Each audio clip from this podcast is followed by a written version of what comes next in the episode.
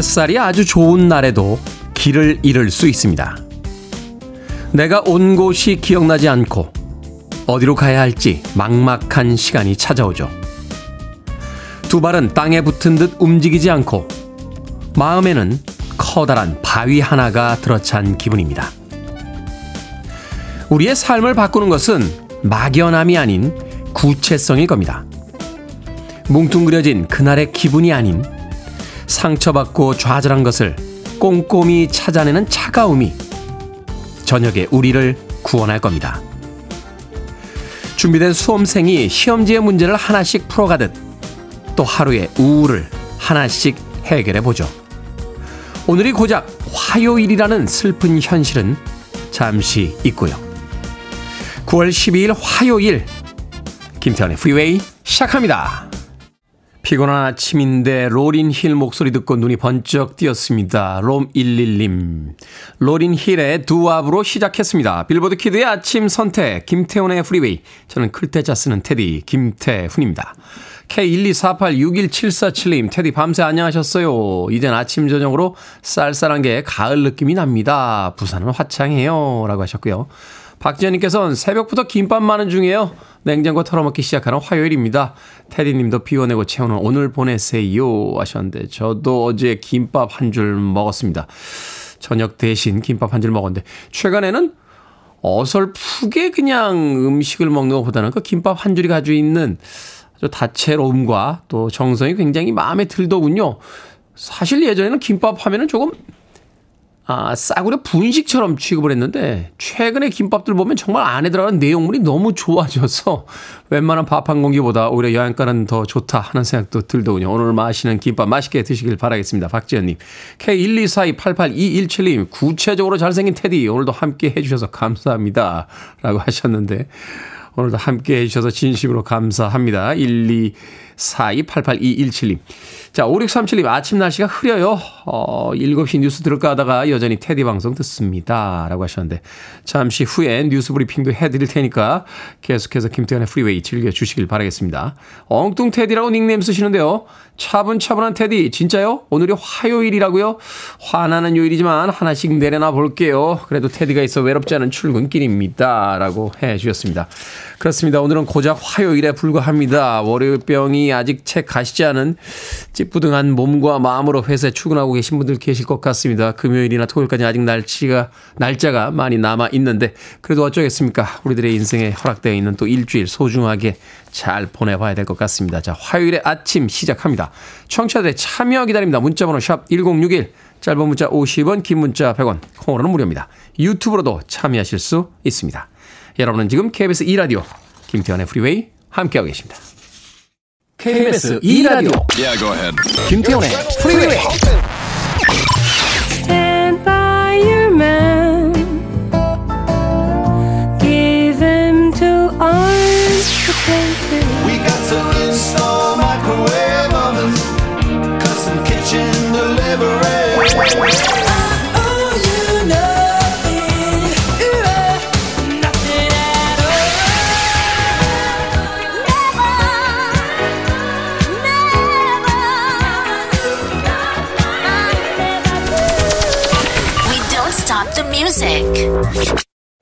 로버트 존의 Sad Eyes 듣고 왔습니다. 윤공금님, 잘생긴 테디, 다이어트가 마음대로 안 됩니다. 목표가 너무 높은가요? 도와주세요. 라고 하셨습니다. 그래서 재밌지 않나요? 어, 예전에 그 일본의 라면 장인 다큐멘터리 한번 본 적이 있는데요. 그 일본에서 라면을 가장 잘 만드는 그 라면 장인이 아주 재미있는 이야기를 하더군요. 뭐 1인분에 10만 원, 20만 원 하는 요리는 당연히 좋은 재료를 쓰니까 맛있겠죠. 하지만 라면은 7천 원이나 8천 원 정도에 팝니다. 그래서 그 가격 내에서 아주 맛있게 만들어야 되는 거. 그래서 라면이 아주 재밌는 겁니다. 라고 이야기를 하더군요. 인생도 그런 거 아닐까요? 어, 쉬우면 재미있겠습니까? 아, 하루 세 끼는 먹어야겠고 맛있는 건 많이 있고 운동은 하기 귀찮고 그래도 몸매는 좋았으면 좋겠고 누군가가 아 옷, 옷이 정말 잘 어울리시네요 하는 아주 멋진 어, 체형을 갖고 싶을 때 그 와중에 만들어내는 또 다이어트의 묘미가 있지 않나요? 너무 억지를 부렸나요? 제가 윤공근님 목표가 높아야 그래도 중간쯤 갈 수 있습니다. 목표가 너무 소박하면 글쎄요. 본인이 원하는 만큼의 체형은 나오지 않을 것 같은데 윤공금님 다이어트 목표를 어떻게 정하셨는지는 잘 모르겠네요. 힘내십시오. 4589님께서 이번 달만 벌써 소개팅이 다섯 번째입니다. 친구가 지지도 않냐는데 지치긴요. 이렇게 하다 보면 언젠가 누구 하나랑은 잘 되겠죠. 그렇게 믿고 있습니다. 하셨는데. 제 친구도 예전에 소개팅 엄청 해서 결혼한 친구 있어요. 소개팅만 한 50번 했습니다. 50번. 본인의 이야기에 따르면. 근데 그 아내, 지금의 아내가 된 여자분과는 어떻게 결혼하게 된 거야? 라고 했더니 소개팅을 한 50번 했는데요. 어, 예전에 한번 소개팅을 했던 여자랑 다시 만나게 됐대요. 그러니까 두 사람이 각자의 영역에서 소개팅을 하다가 만날 수 있는 사람들을 한 바퀴 다 도운 거죠. 그리고 나서 아 이제는 더 이상 만날 사람이 없구나. 근데 이 사람이 그동안 만났던 사람들 중에 괜찮구나. 라고 해서 결혼했대요. 소개팅 열심히 하세요. 하시다가 다시 만나게 되시는 분. 예. 한 50명쯤 소개팅을 했는데 결국은 또 만나게 되는 분. 예, 그분하고 한번 인연이 있는지 한번 생각해 보시는 건 어떨까 하는 생각이 드는군요. 6515님, 태연님, 이 아침에 이런 낭패를 출근 전 30분 시간 내서 흰, 흰머리 염색을 했는데 그대로 흰머리입니다. 염색약을 잘못 샀나 봐요. 아들이 사다 준 건데 위로 좀 해주세요. 라고 하셨습니다만. 뭐 위로까지 필요합니까? 오늘 그냥 출근하시고요. 돌아오시는 길에 새 염색약 하나 사세요. 인생의 사소한 것들 하루에 사소한 우울들이 있습니다만 생각해보면 아무것도 아닌 일들입니다. 6515님. 자, 글로리아 에스테판의 마이애미 사운드 머신의 음악 듣습니다. 경쾌하게 가볼까요? 1, 2, 3.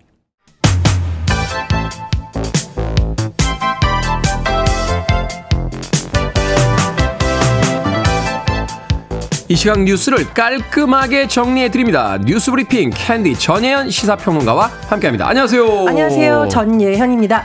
자, 최근에 북러 정상회담 얘기가 나오고 있습니다. 김정은 위원장과 이제 푸틴 대통령이라고 봐야겠죠. 러시아의 푸틴 대통령이 이제 정상회담을 한다 이런 얘기가 나오고 있는데. 그렇습니다. 북한과 러시아의 국영 매체들이 북러 정상회담이 열릴 것이다 이렇게 어젯밤 발표를 했습니다. 김정은 북한 국무위원장이 러시아를 찾아서 블라디미르 푸틴 러시아 대통령과 만날 예정인 것으로 전해지고 있는데요.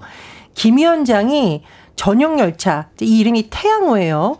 태양호를 타고 북러 접경인 북동 지역으로 이동 중이다. 이런 뉴스가 나왔었는데 양측이 이제 정상회담에 대한 내용을 공식적으로 확인한 것으로 보입니다. 네. 하지만 이제 구체적인 장소, 내용 이런 것은 아직까지는 확인되지 않고 있지만 언론 보도를 보면 조만간 2, 3일 내에 이르면 12일에라도 이루어질 가능성이 점쳐지고 있습니다. 김 위원장이 푸틴 대통령을 이번에 만나면은요. 2019년 블라디보스톡 회담 이후 4년 5개월 만입니다. 그런데 북러 정상회담이 열릴 것인가는 사실 굉장히 세계적으로 많은 관심이 모이고 있는 사안인데 네. 그 이유는 한마디로 북한과 러시아가 군사적으로 우리는 굉장히 밀착된 관계다. 이런 것을 국제사회에 과시하는 본격적인 무대가 될 것이라는 전망이 나오고 있기 때문인데요. 예, 사실은 지난번 열병식 때 그 러시아 국방장관이 왔었잖아요. 그렇습니다. 예, 무기 판매를 위한 어떤 교두보다 이런 이야기도 있던데. 그렇습니다. 특히 북한과 러시아 간에 재래식 무기와 첨단 군사 기술을 막교환하는 것 아니냐 이 부분에서 또 전 세계가 관심을 갖고 있는 부분이기도 합니다. 우리 정부에서는요 정보 당국과 함께 상황을 면밀하게 지켜보고 있고 북러 밀착이 자칫 국제사회의 질서를 무너뜨릴 수도 있다. 이렇게 경고했습니다. 그렇군요. 자, 더불어민주당이 이종섭 국방부 장관 탄핵 소추안을 발의한다고 밝혔습니다. 예, 민주당 오늘 긴급 의원총회를 열 예정입니다. 이종섭 국방부 장관에 대한 탄핵 소추안 발의를 당론으로 채택할 예정인데요. 어, 이 탄핵 소치를 위해서 야권과 연대할 수도 있다라는 전망이 나옵니다. 탄핵 소치를 위해서는 국회 제적위원 3분의 1 이상의 발의가 있어야 되고 그 의결하기 위해서는 제적위원 과반수의 찬성이 있어야 되니까 다른 야당들과도 논의를 하겠다라는 겁니다. 민주당에서 가급적 이번 주 내로 탄핵 추진을 위한 관련 절차를 신속히 진행하겠다라는 입장인데 어제 이재명 대표의 입장문을 보면 왜 굳이 탄핵 추진을 하겠다라는 것인지 민주당의 주장이 요약되어 있습니다. 지난주 대정부 질문 과정에서 이종석 국방부 장관이 법을 어기고 부당하게 수사에 개입한 사실이 드러났다. 이렇게 이재명 대표가 주장을 하는데요. 이 수사 외압 의혹이라는 것은 해병대 채모 상병 순직 사건에 뭔가 윗선이 수사에 대한 압박을 넣었다. 이런 의혹을 말한 것으로 보이고요. 네. 어, 이재명 대표가 또 주장한 바는 대통령이 이 장관을 해임하지 않은 것은 수사 외압이 대통령 지시였음을 스스로 증명하는 것이다. 이렇게 강조를 하기도 했습니다. 그리고 민주당은 탄핵을 당론으로 추진하면서 진상 규명을 위한 특별 검찰 특검도 추진한다는 입장입니다. 이런 가운데 이재명 대표가요, 오늘 오후 이른바 쌍방울 그룹 대붕송금 의혹과 관련해 조사를 받기 위해 수험지검에 다시 출석합니다. 이번이 여섯 번째 소환 조사입니다.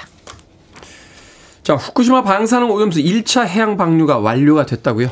예, 11일자로 후쿠시마 방사능 오염수 1차 해양 방류가 완료됐다. 이렇게 일본 도쿄 전력이 발표를 했습니다. 방출된 오염수의 양은 하루 460톤씩 총 7,800톤이고요. 탱크 10기 분량에 해당한다고 합니다. 근데 지금 NHK 보도와 아사히 신문의 보도의 방점이 조금 다르다는 분석이 나오고 있는데요. NHK는 일단 원자력 발전소 연안 3km 해역에 지정된 측정 포인트, 어떤 측정이 특정된 지점이 있잖아요. 네네. 이 10곳에서 매일 삼중수소 농도를 분석했더니 지금까지 가장 높았던 수치가 리터당 10베크렐이었다. 도쿄 전력이 지금 트리튬 수치가 700 베크렐 이상이면 방류를 중단한다고 했으니까 NHK의 경우에는 이 중단 수치보다 낮았다라는 점에 방점을 둬서 보도를 한 것으로 보입니다. 그런데 아사히 신문의 또 보도를 보면은요. 도쿄 전력이 지난 28일 태풍의 영향으로 측정 포인트 10곳이 아니라 육지 인근 단 두 곳에서만 해수 샘플을 따서 농도 측정을 진행했다. 이건 이제 어떤 검사 과정에 있어서 조금 더 철저해야 된다라는 것을 지적한 것으로 보입니다. 2차 방류는요, 앞으로 3주간 진행될 예정이라고 하는데요. 아, 3주간이 아니라 3주간 일단 방사능 물 농도를 확인하고 장비를 점검하고요. 이르면 이달 말 시작될 예정입니다. 자기들이 방류하고 자기들이 검사하는 겁니까? 자, 모로코 지진 피해 심각하더군요. 뭐 2천 명 이상의 지금 사망자가 나오고 있다라고 하는데 어느 정도입니까?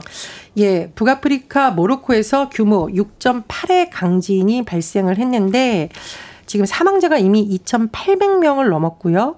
부상자는 2,600명에 달하는 것으로 전해지고 있습니다.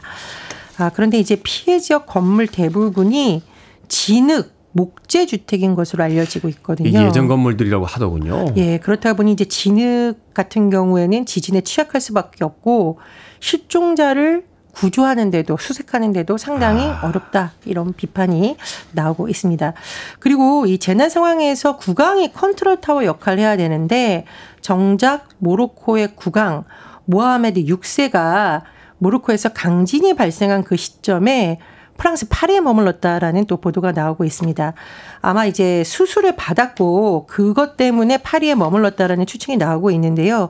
그렇다 보니 파리를 떠난 시점은 8일이 아니라 9일 아침인 것으로 전해지고 있습니다.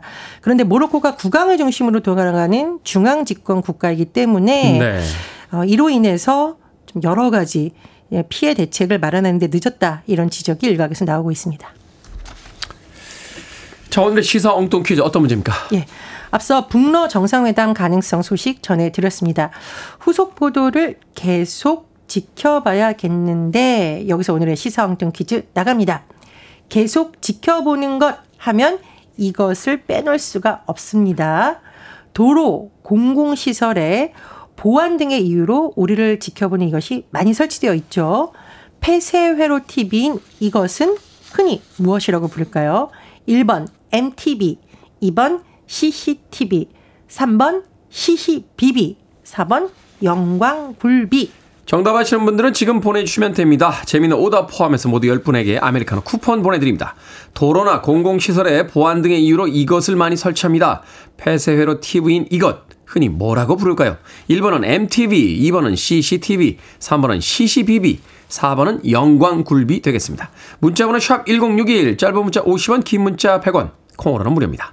뉴스 브리핑 전예현 시사평론가와 함께했습니다. 고맙습니다. 감사합니다.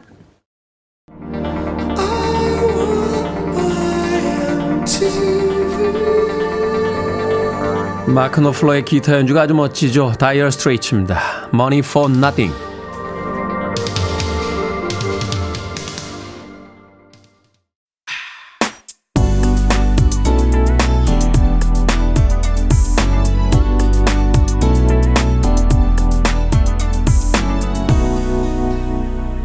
김태훈의 Freeway. 빌리 오션의 Loverboy 듣고 왔습니다. 자, 오늘의 시사 엉뚱 퀴즈. 도로나 공공시설에 설치한 폐쇄회로 TV를 흔히 뭐라고 부를까요? 정답은 2번 CCTV였습니다. CCTV. 4772님 캠퍼스 커플 TV라고 하셨는데 옛날에 CC를 캠퍼스 커플이라고 불렀죠. 그러니까 같은 학교에 다니는 음, 남녀가 이제 사귈 때 캠퍼스 커플이라고 불렀습니다. 저요? 학교 다닐 때요? 노 코멘트 하겠습니다. 자, 0917님, 어쩔 TV, 날씨 좋습니다. 하셨고요. 정효숙님, CCTV에요. 저희 집도 남편이 몰래 라면 끓여 먹나 제 두 눈이 CCTV가 되어 지켜보고 있답니다. 하셨고요. 7878님께서는 텔레토비, 어릴 때 아침을 웃게 해줬던 텔레토비가 떠오르네요. 오늘 하루도 웃고 싶습니다. 라고 하셨습니다. 텔레토비 는 다들 어떻게 됐을까요? 예, 궁금하네요, 문득. 하, 음, 이걸로만, 이걸로만, 저는 그 텔레토비 몇번 봤었는데요. 아니, 어떻게 프로그램을 이것만 가지고 만들 수 있지? 라고 하는, 예, 진정한 여백의 미를 보여주는, 예. 별다른 스토리가 없었잖아요. 그냥, 보라돌이랑 이렇게 색깔들 있는 텔레토비 4명이었나요? 예, 4명인가 나와서, 아, 음, 이걸로만 그냥 프로그램을 만드는데, 야, 대단한 천재적인 발상이다. 아이들은 너무 좋아하더군요. 아이들의 눈으로 한번 봐야겠다라고 해서 몇 번 봤었는데, 예. 도대체 저는 이해가 안 가더군요. 예. 아무튼 세상엔 정말 뛰어난 천재들이 많은 것 같습니다. 자, 텔레토비까지 재미있는 오답 포함해서 모두 10분에게 아메리카노 쿠폰 보내드립니다. 당첨자 명단 방송이 끝난 후에 김태훈의 Freeway 홈페이지에서 확인할 수 있습니다. 콩으로 당첨되신 분들 방송 중에 이름과 아이디 문자로 알려주시면 모바일 쿠폰 보내드립니다. 문자 번호는 샵 1061, 짧은 문자는 50원, 긴 문자는 100원입니다. 자, 김보라님께서요, 아끼던 양말에 구멍이 났습니다. 평소 같으면 그냥 버렸을 텐데, 무슨 청승을 떠냐고 엄마께 잔소리까지 들으며 난생처럼 바느질을 했어요. 사실은 말이죠. 제가 짝사랑하는 친구가 생일 선물로 사준 양말이에요. 부끄러워서 차마 엄마한테는 말을 못했는데 나도 내가 왜 이러는지 모르겠습니다. 그 양말을 신으면 이상하게 발이 사뿐해지고 기분이 좋거든요. 삐뚤삐뚤한 바느지지만 양말을 다시 살려내어 뿌듯합니다. 양말아 제발 천천히 달아줘 라고 보내주셨습니다. 사연이 참 예쁘네요. 저도 그런 물건들이 있습니다. 아, 물론 뭐 좋아하는 사람이 줬다 이런 건 아닌데요. 저는 반팔 티 중에서요. 목 늘어진 반팔 티 참 좋아해요. 예. 앞에 이렇게 뭐 헤비메탈 밴드들. 제가 제일 좋아하는 밴드 뭐 너바나도 있고 ACDC 뭐 이런 스콜피온스 이런 목 늘어진 티셔츠. 제가 이제 방송을 할 때는 이제 깔끔하게 와야 되기 때문에 하얀색 티만 입습니다만 가끔 이렇게 목 늘어진 티셔츠를 입고 이렇게 목 늘어진 반팔 티입니다. 긴팔 티 아니고. 날씨가 더운 날목 늘어진 반팔티를 입고 이렇게 청바지를 입고 어슬렁 어슬렁 걸어 다니면 그냥 기분이 좋습니다. 예, 그런 물건들이 하나씩 있죠. 어. 그래서 반팔티는 거의 잘 안 버려요. 어. 사람들은 아니 야 티셔츠 하나 사줄까? 웬 청승이야? 라고 하는데 또 그 사람들이 모르는 그 티셔츠와 저만의 이야기가 있는 거니까 김보라님 양말이 제발 천천히 달아줘라는 그 사연 참 예쁘게 보입니다. 어떤 사람일까요? 어, 빵꾸난 양말까지 바느질해서 신게 만드는 그 사람은. 자, 이희숙님과 박영봉님의 신청곡 들려드립니다. 칼라브로니, Stand by your man.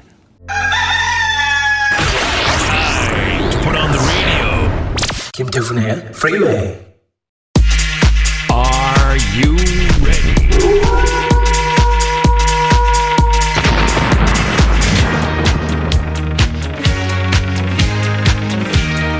고민은 여기서 해결하시죠. 결정은 해드릴게. 신세계 상담소. 허윤서님, 가족 사진 찍을 때 그냥 단체로 흰 티를 입고 갈까요? 아니면 가족 호칭이 적혀 있는 티셔츠를 사입을까요? 그냥 단체로 흰 티 입으세요. 가족 호칭 안 쓰셔도 가족인 거 다 아시잖아요. 2613님, 직장 동료가 주 2, 3회 10분 정도 지각을 합니다. 은근 스트레스인데 말을 할까요? 아니면 말까요? 하지 마세요. 동료지 직장 상사는 아니잖아요. 최영두님, 윗니에 까만 점이 보입니다. 아프지는 않은데 충치 같아서 걱정입니다. 치과 무서운데 가야 할까요? 아니면 좀 더 버텨볼까요? 치과 갑시다. 일찍 가면 스릴러 정도지만 늦게 가면 공포 영화를 맞이하셔야 돼요. Barbara Streisand. 0103님, 태우님, 제 배가 많이 나왔는데 애들이 믹스 커피 때문이라고 합니다. 끊을까요? 아니면 계속 먹을까요? 일단 끊어봅시다. 끊어서 배가 들어가면 계속 끊고 안 들어가면 다시 마시죠, 뭐. 방금 소개해드린 네 분에게 선물도 보내드립니다. 콩으로 뽑힌 분들 방송 중에 이름과 아이디 문자로 알려주세요. 여러분의 고민 분야 가리지 않고 받습니다. 문자번호 샵 1061, 짧은 문자 50원, 긴 문자 100원, 콩으로는 무료입니다.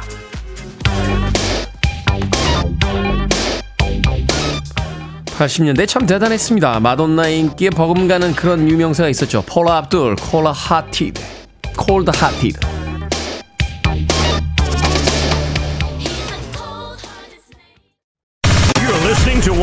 Best radio stations around. You're listening to 김태훈의 Freeway. 빌보드 kid의 아침 선택 KBS 2 라디오 김태훈의 Freeway 함께하고 계십니다. 2099님, 더 늦기 전 원하는 일을 하고 싶어 직장 다니며 공부하는 40대 직장인입니다. 오늘도 새벽에 일어나 공부하는데 조금 지치네요. 힘내라고 한마디만 해주세요. 라고 하셨습니다. 그래도 무엇인가 하고 있을 때 조금 힘들긴 하지만 기분이 좋지 않나요? 아무것도 안 하고 해야 되는데, 해야 되는데, 라고 생각만 할 때는 가끔 인생이 한심하게 느껴질 때도 있었습니다. 2099님. 힘내세요. 무엇인가 하고 있다는 건 아주 좋은 겁니다. 길버트 설리반의 음악 듣습니다. Alone Again Naturally 1부 끝곡입니다. 저는 잠시 후 2부에서 뵙겠습니다.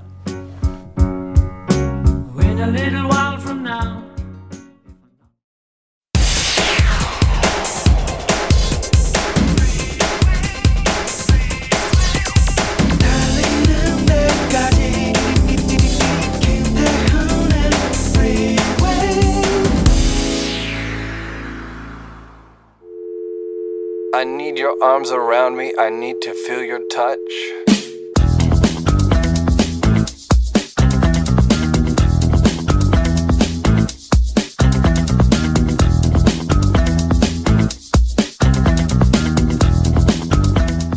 귀에 들린다고 생각에 담지 마라.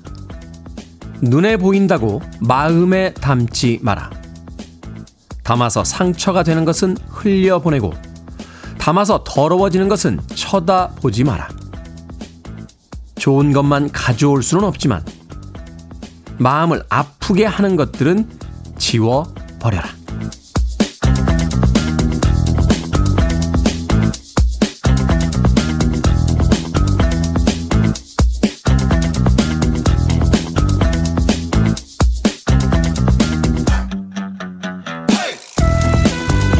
뭐든 읽어주는 남자. 오늘은 청취자 이성광님이 보내주신 글귀를 읽어드렸습니다. 2019년 경남 거창으로 일하러 갔을 때 어느 등산복 매장 벽에서 본 글이라고 하셨는데요. 4년이 지난 지금까지 간직하고 계신 걸 보면 이 글이 삶의 지침이 되어 주었나 봅니다. 하루 동안 마주하게 되는 온갖 이야기와 자극들, 그 안에 좋은 것만 있을 리는 없죠. 자신도 모르게 남을 험담하고 상처를 주고받고 갈등을 만들기도 합니다. 언제나 좋은 것만 보고 들을 수는 없지만 그 중에 좋은 것만 골라 마음에 담으려고 노력해보죠.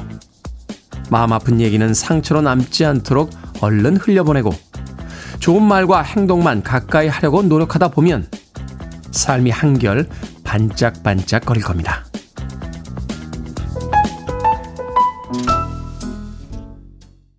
언제 들어도 감미롭죠? 로라 피지의 Let There Be Love 듣고 왔습니다. 자, 김태훈의 Freeway 2부 시작했습니다. 앞서 일상의 재발견, 우리의 하루를 꼼꼼하게 들여다보는 시간, 뭐든 읽어주는 남자. 오늘은 청취자 이성광 님이 2019년도 경남 거창의 등산복 매장 벽에서 본 글 읽어드렸습니다.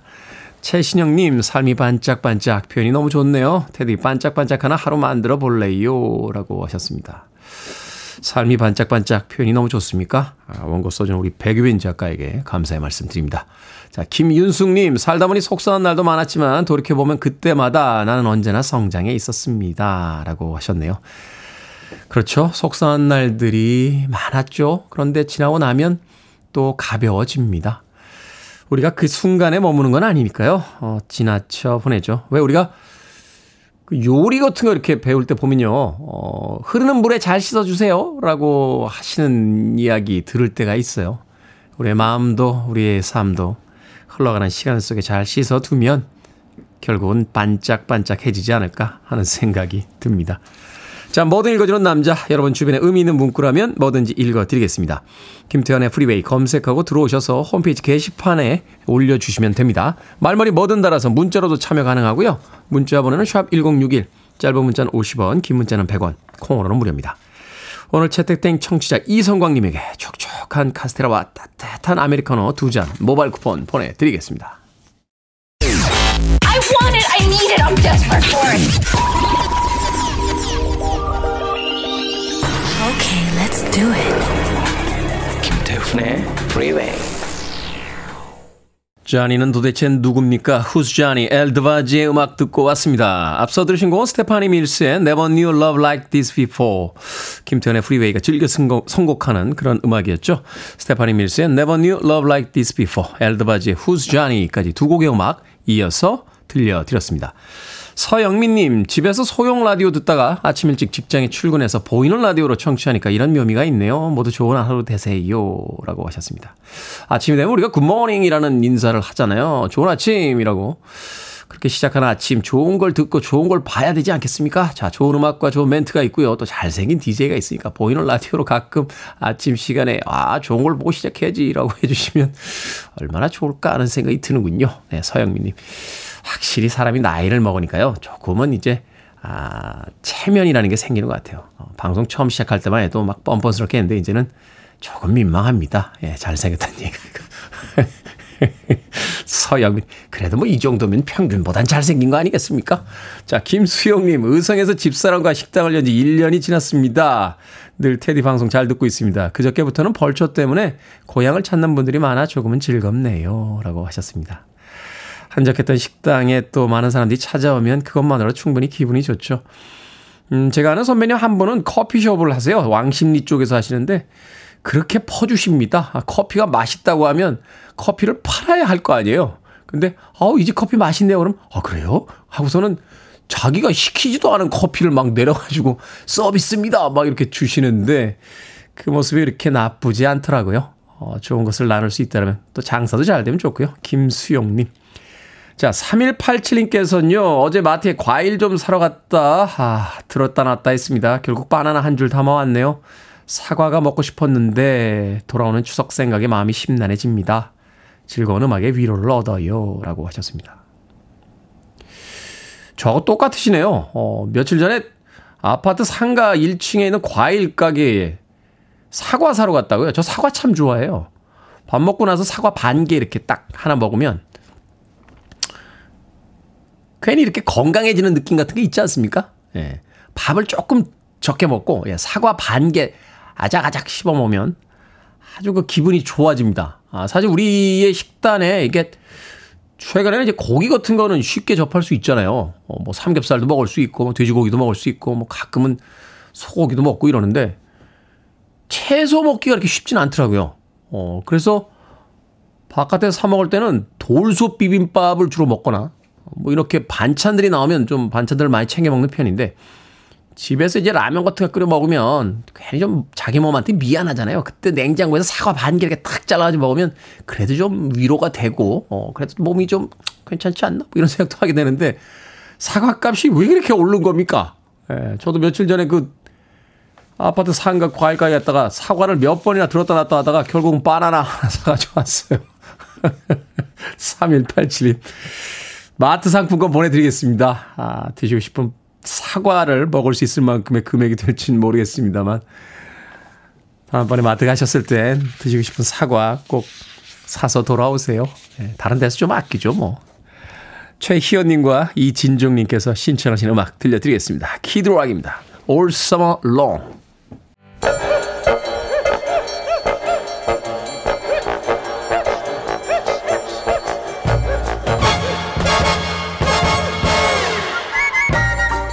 온라인 세상 속 촌철살인 해악과 위트가 돋보이는 댓글들을 골라봤습니다. 댓글로 본 세상.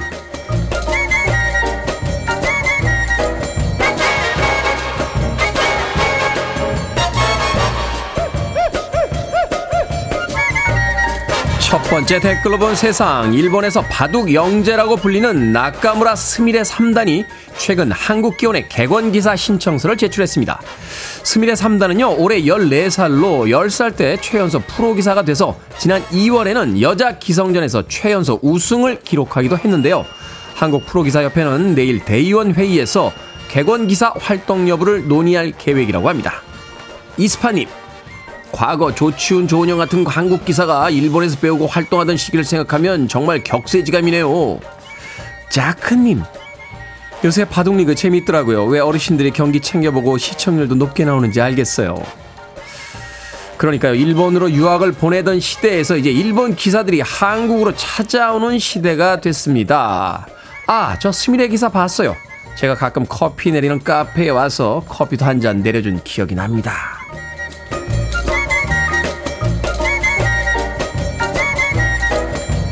두 번째 댓글로 본 세상 요즘 블랙박스 설치 비용을 터무니없이 많이 받는 사례가 늘고 있다고 합니다. A씨는요 30만원 수준의 블랙박스를 교체하러 갔다가 보조 배터리에 6년 약정 회원제까지 가입해 113만원을 결제했다는데요. 이튿날 계약 철회를 요구했지만 거절당했고 인터넷에 경험담을 올리자 업체 측은 보복하겠다 하는 문자까지 보냈다는군요. 한 블랙박스 전문가는 최근 이런 사례가 많다며 심지어 600만 원의 블랙박스를 계약한 사람도 봤다고 했다는데요. 여기에 달린 댓글 드립니다. 유정님, 블랙박스에 회원제와 약정이 있다니 웬 말이에요? 황당하고만요. 배트맨님, 사기라는 게 다 그렇더라고요. 제3자가 보기에는 말도 안 되는 것 같지만 안 사면 당장이라도 큰일 날 것처럼 몰아갑니다. 일부러 잘 모르는 사람만 노리기도 하고요. 아니 30만 원 수준의 블랙박스를 600만 원까지 파는 사람들은 뭡니까? 이런 분들은 블랙박스로 좀 찍어서 공개 좀 해주세요.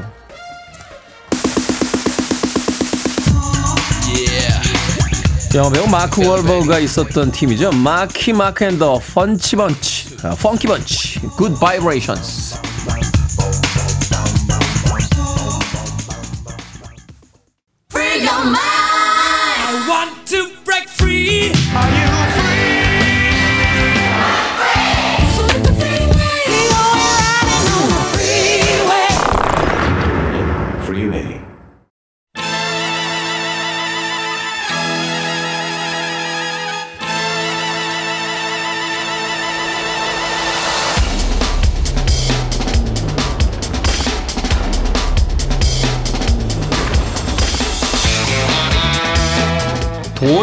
흐름을 차근차근 따라가 보는 시간입니다. 언더스탠딩 안승찬 경제 전문 기자와 함께합니다. 이게 머니 사무소 안승찬 경제 전문 기자 나오셨습니다. 안녕하세요. 안녕하세요. 자, 요즘 그 투자하시는 분들 이야기 들어보면 도대체 예. 시장을 알 수가 없다 이런 얘기들 많이. 하십니다. 예. 특히나 이제 주식 투자하셨던 분들은 굉장히 지금 한숨 쉬시는 분들이 많은데 그래서 그런지 몰라도 예. 미국 국채 투자가 또 다른 한 이슈로 떠오른다라는 뉴스가 있었습니다. 야. 오늘은 그 이유 그리고 개인 투자용 국채 발행 소식까지 좀 들어보도록 하겠습니다. 예. 국채, 예, 뭐 들어는 봅니다만 오히려 어떤 면에서는 이제 주식보다 조금 생경하게 느끼시는 분들도 계실 것 네, 같은데 네. 그 중에서도 미국 국채 투자를 한다. 사람들이 관심이 뜨거워지는 이유가 있겠죠? 진짜 뜨겁더라고요, 생각보다. 네. 어, 저도 이 정도일 줄은 몰랐는데, 지난 한 달간 왜 우리 서학겜이라고 부르는 분들이 있잖아요. 미국에 그렇죠. 주로 투자하는 분들. 네. 미국에 투자하는 분들이 어, 지난달에 미국에서 어떤 종목을 가장 많이 샀느냐 조사를 해봤더니 당연히 뭐 애플 뭐 페이스북 이런 게 아니고 1위가 애플이 아니고 Direxion Daily 20년 이상 미국채 3배 ETF 이런 어려운 이름의 종목 뭐예요? 이게 이 종목을 어, 네. 우리나라 사람들이 애플보다 3배는 더 많이 사는 걸로 지금 아 그래요? 나올 정도 압도적으로 투자가 몰렸는데 이게 뭐냐면 애플은 주식이고 이거는 이제 국채 ETF입니다. ETF 군요, 국채를 다 ETF. 미국 네. 국채를 담은 ETF인데 네. 그 미국 국채 중에서도 만기가 20년 이상 남은 그러니까 30년 만기 이런 장기 국채 미국 아. 국채에 투자하는 상품이거든요.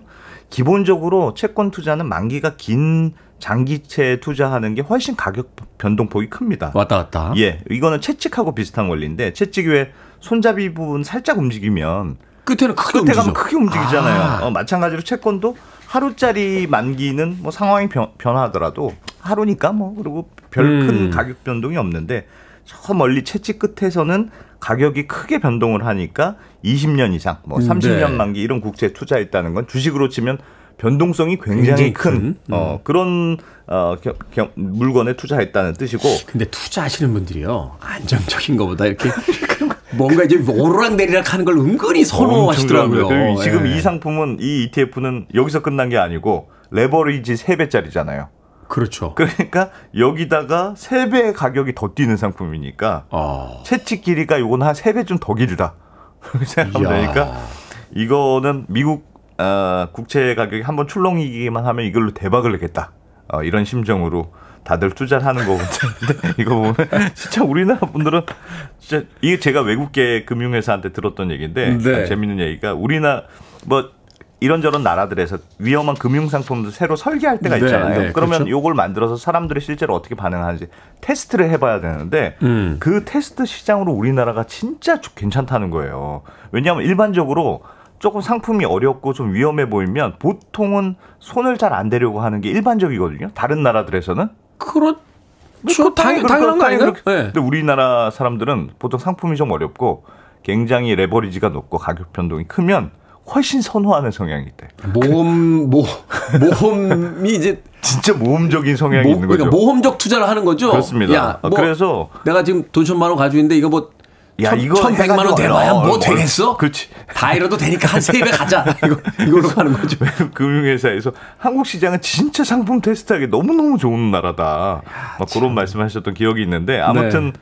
지금 사람들이 기대하는 건 미국이 이제 금리를 내릴 일만 남은 거 아니냐. 음. 여기다 이제 베팅을 풀 베팅을 하고 있는 거죠. 그러니까 미국 연방준비제도가 금리를 기준금리 많이 올려놨으니까 뭐 더 올리지는 않을 거고 네. 실제로 앞으로 좀 내려가면 금리가 내려가면 채권 가격은 금리하고 반대로 움직이니까 그렇죠. 금리가 내려가면 채권 가격이 올라가서 이 ETF 가격도 올라가지 않겠느냐 이런 기대를 하는 건데 생각보다는 지금 금리 인하가 좀 잘 안 되고 있는 상황이긴 해요. 지금 전문가들이 예상한 표를 보니까 올해 한 번 정도 더 올릴 수도 있다 이런 예상도 아. 지금 있고 금리 인하는 한 내년 6월 이후 하반기 정도 되어야 가능하지 않겠느냐 이렇게 예상하는 시나리오가 지금 나오고 있어서 말씀드렸던 그 우리나라 서학개미들이 많이 샀던 Direxion Daily 20년 이상 미국채 3배 ETF 요거는 지금 뭐 한 6, 7월에 사셨던 분들은 마이너스 한 30%? 수익률이 떨어졌군요. 예, 많이 지금 곡소리가 나고 있는 그런 상황입니다.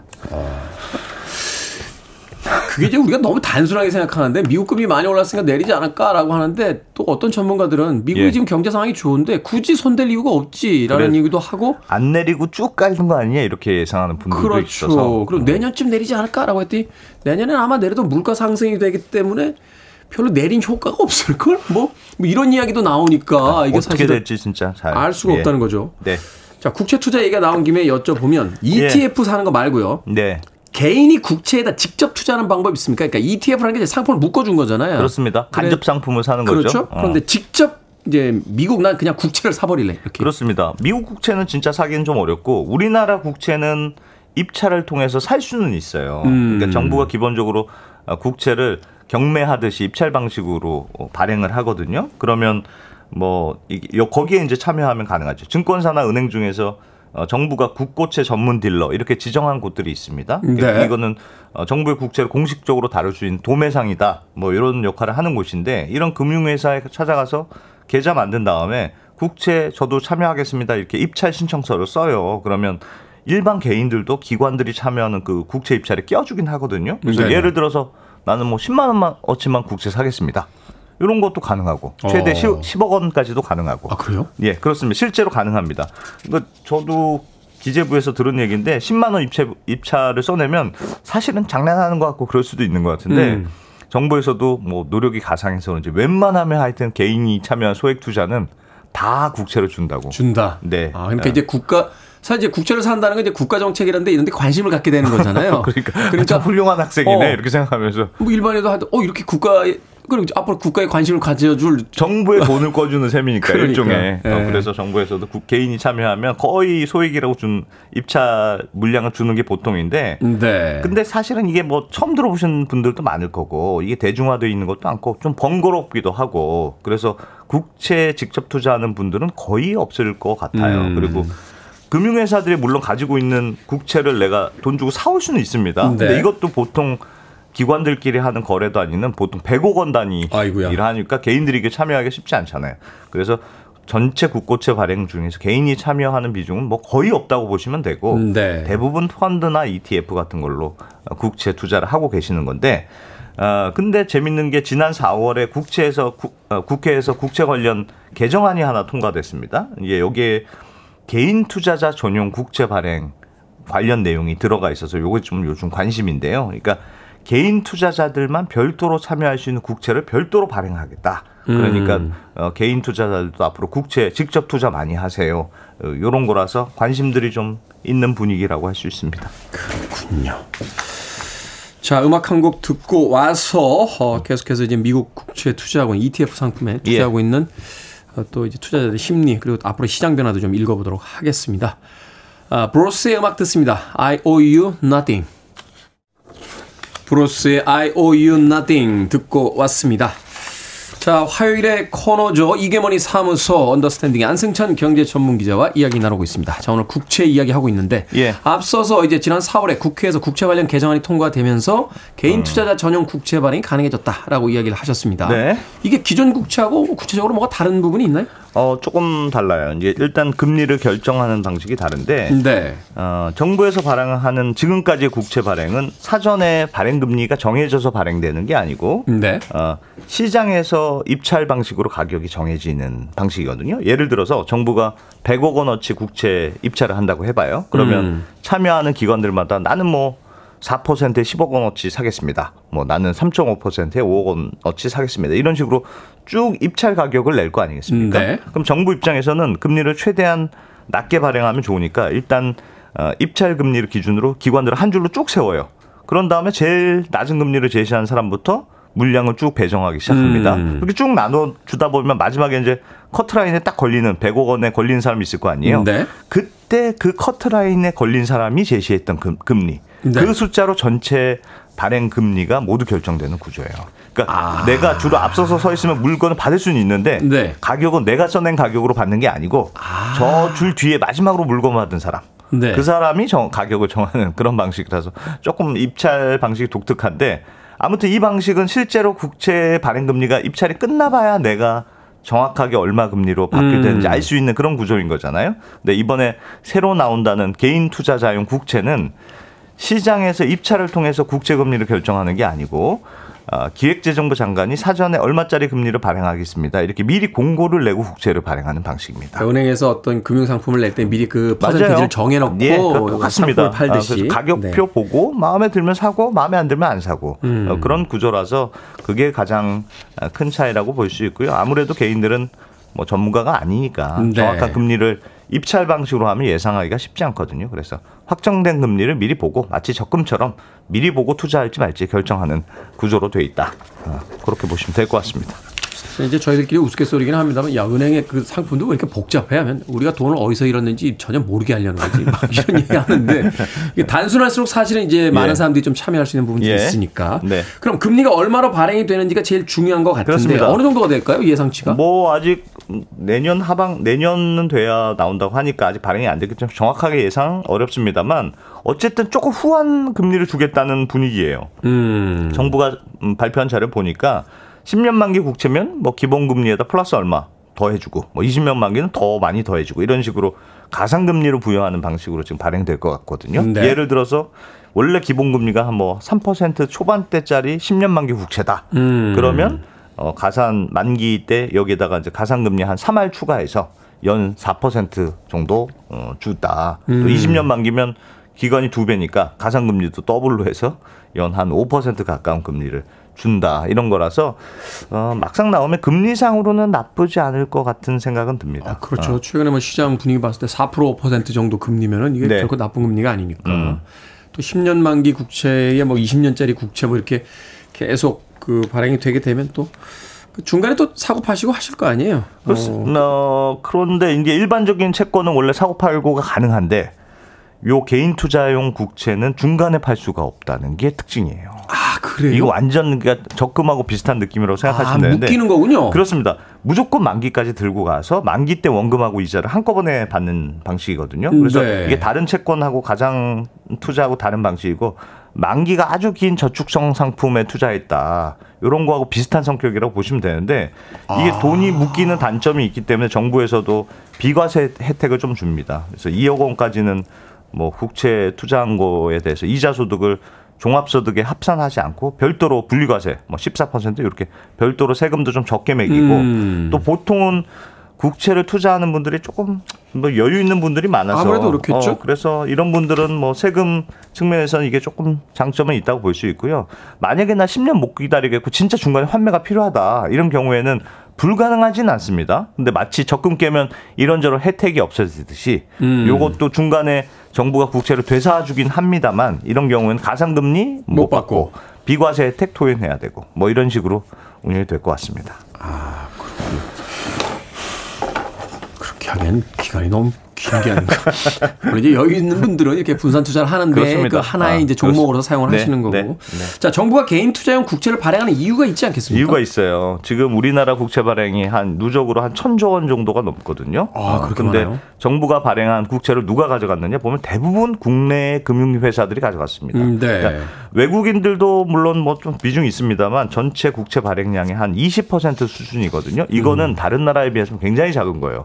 보통 선진국이라고 하면 외국인 어, 그 나라 투자 국채 투자 비중이 한 40% 가까이 아. 되거든요. 그러니까 우리는 외국인 비중도 굉장히 낮고 또 말씀드렸던 듯이 개인 투자 비중은 뭐 존재감이 없고 음, 네. 그러니까 정부 입장에서는 채권을 발행하려면 국내 투, 기관들만 바라봐야 되잖아요. 그러니까 음. 바- 국채 발행할 때 좋은 금리를 받기가 어렵습니다. 그래서 아, 지금 정부의 큰 방향은 외국인 국채 투자에 대해서- 대해서도 이런저런 혜택을 좀 늘려서 외국인 국채 투자 비중도 좀 늘리고 또 개인 투자용 국채도 만들어서 개인들도 좀 끌어들이고 그래서 국채 수요를 좀 다양하게 만들겠다 이런 생각을 하는 거고 이게 사실 국채가 이제 하- 국내 기업들하고만 물려 있으면 예. 경제 공동체잖아요. 어떻게 보면 네, 이제 네. 기업이 잘 되면 이제 국채도 좋은 거고 그렇지 않으면 이제 국채도 네. 가 그렇게 되기 때문에 위험 분산 효과가 없네요. 그런 것도 있고 아. 예 그리고 정부 입장에서 어쨌든 싸게 돈을 조달하는 게 베스트인데 네. 아무래도 쓰- 싼 값에 조달하기가 조금 어렵죠. 어렵고. 이자를 조금이라도 더 쳐줘야 되니까 아, 그래서 요즘은 또 특히 정부가 세수가 좀 부족한 상황이기 때문에 어, 네. 채권 발행 수요가 굉장히 많거든요. 그러네요. 그래서 국채 발행을 좀 다양화할 필요성이 있어서 그래서 지금 개인 투자용 국채도 만드는 거 아니야 이렇게 해석이 되는데 뭐 개인들이 사면 얼마나 사겠느냐 싶은 생각이 들긴 하겠습니다만 그래도 요즘은 채권개미라는 말이 나올 정도로 음. 채권에 대한 관심이 예전하고 비하면 정말 많이 높아졌거든요. 한 4, 5년 전부터요. 개인이 이렇게 투자를 우리나라가 많이 했었나? 뭐 예. 주식이 거의 일반화됐잖아요. 그렇습니다. 어. 그렇습니다. 지금 요 한 달에 뭐 개인들이 지금 ETF나 펀드 같은 데 투자하는 거 보면 몇 조씩 투자하고 그러거든요. 채, 채권에만. 아, 그래서 정말 관심이 높아졌다는 분위기고 아무래도 요즘은 전체적으로 채권 금리가 좀 높다 보니까 네. 만기까지 가지고 있으면 뭐 금리도 나쁘지 않고 중간에 뭐 채권 이렇게 트레이딩해서 팔 수도 있고 하니까 관심은 높아진 건 분명한 사실이고 그래서 이런 상황에서 정부도 개인 투자용 국채 발행하면 음. 그나마 좀 관심 받지 않을까? 음. 이렇게 생각하시는 것 같습니다. 은행에 저 이제 소위 이제 예금 이자가 떨어진 뒤에 예. 사실은 뭐 은퇴 생활자라든지 또 이후에 은퇴를 또 고려하는 분들 또 투자를 고려하는 분들이 봤을 때는 음. 이런 국채 같은 것들이 좀 매력적으로 보이는 거죠. 예. 어, 장기긴 합니다만 뭐 10년 후에 뭐 내가 은퇴할 때쯤 되면 뭐 그 정도 금리면 나쁘지 그렇습니다. 않은데 뭐 어, 이런 이런 마련 음, 어, 정부가 어쨌든 망하지 않으면 무조건 보장을 해주니까 그렇군요. 제가 아는 친구 한 명은 그 퇴직금을 중간 정산 받아가지고 예. 어, 국채를 사더라고요. 오. 그 왜냐하면 퇴직금 가지고 있어 봐야 예. 음. 또 은행에 넣어봐야 그 금리가 안 나오니까 그냥 안정적으로 나 퇴직할 때쯤 돼서 받을 수 있는 뭐 이런 식으로 예, 정기예금 넣는 것보다는 조금 나을 가능성은 있어요. 그렇군요. 저는 퇴직금이 없어서. 자, 이게 뭐니 사무소 미국 네. 국채 인기 열풍 그리고 개인 투자용 국채 발행에 대해서 지금까지 언더스탠딩 안승찬 경제 전문 기자와 얘기 나눠봤습니다. 고맙습니다. 고맙습니다.